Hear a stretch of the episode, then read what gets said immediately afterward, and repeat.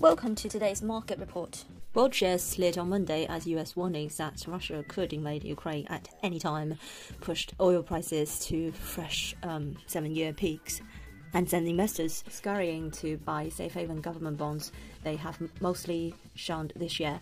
Europe's Stoxx 600 share index tumbled as much as 3%, and spot gold headed toward its biggest single day gain in four months, even as Russia suggested it was ready to keep talking to the West to try to defuse the crisis.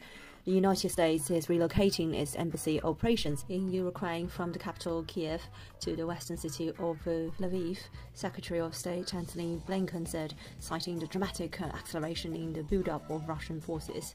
Ukraine's government bonds slumped 10% to the lowest of the crisis, while strength in bullion and Swiss franc underscored the appeal of safe havens, even as Ukraine hinted at concessions to Russia markets in Europe were empty.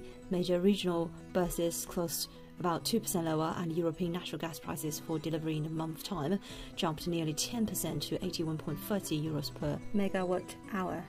The GBPUSD snaps two days of gains and begins the week on the wrong foot amid increasing geopolitical tensions in Eastern Europe, trading at 135.28.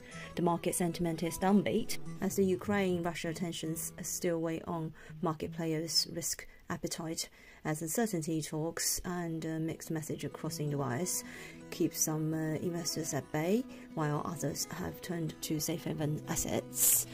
The gainers are the dollars, yen, Japanese yen, and Swiss franc. The shared currency lost its ground for the third consecutive day against the British pound amid the risk of market mood.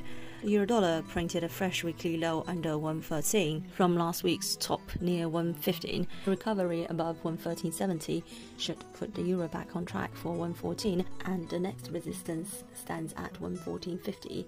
Above attention would turn to 114.80 area that capped upside last week and also in January. The US yields have also given a boost to the greenback. The US 10 year rebounded from 1.90%. The dollar index was at 96. This is today's market news. Thanks for listening. We'll see you next time.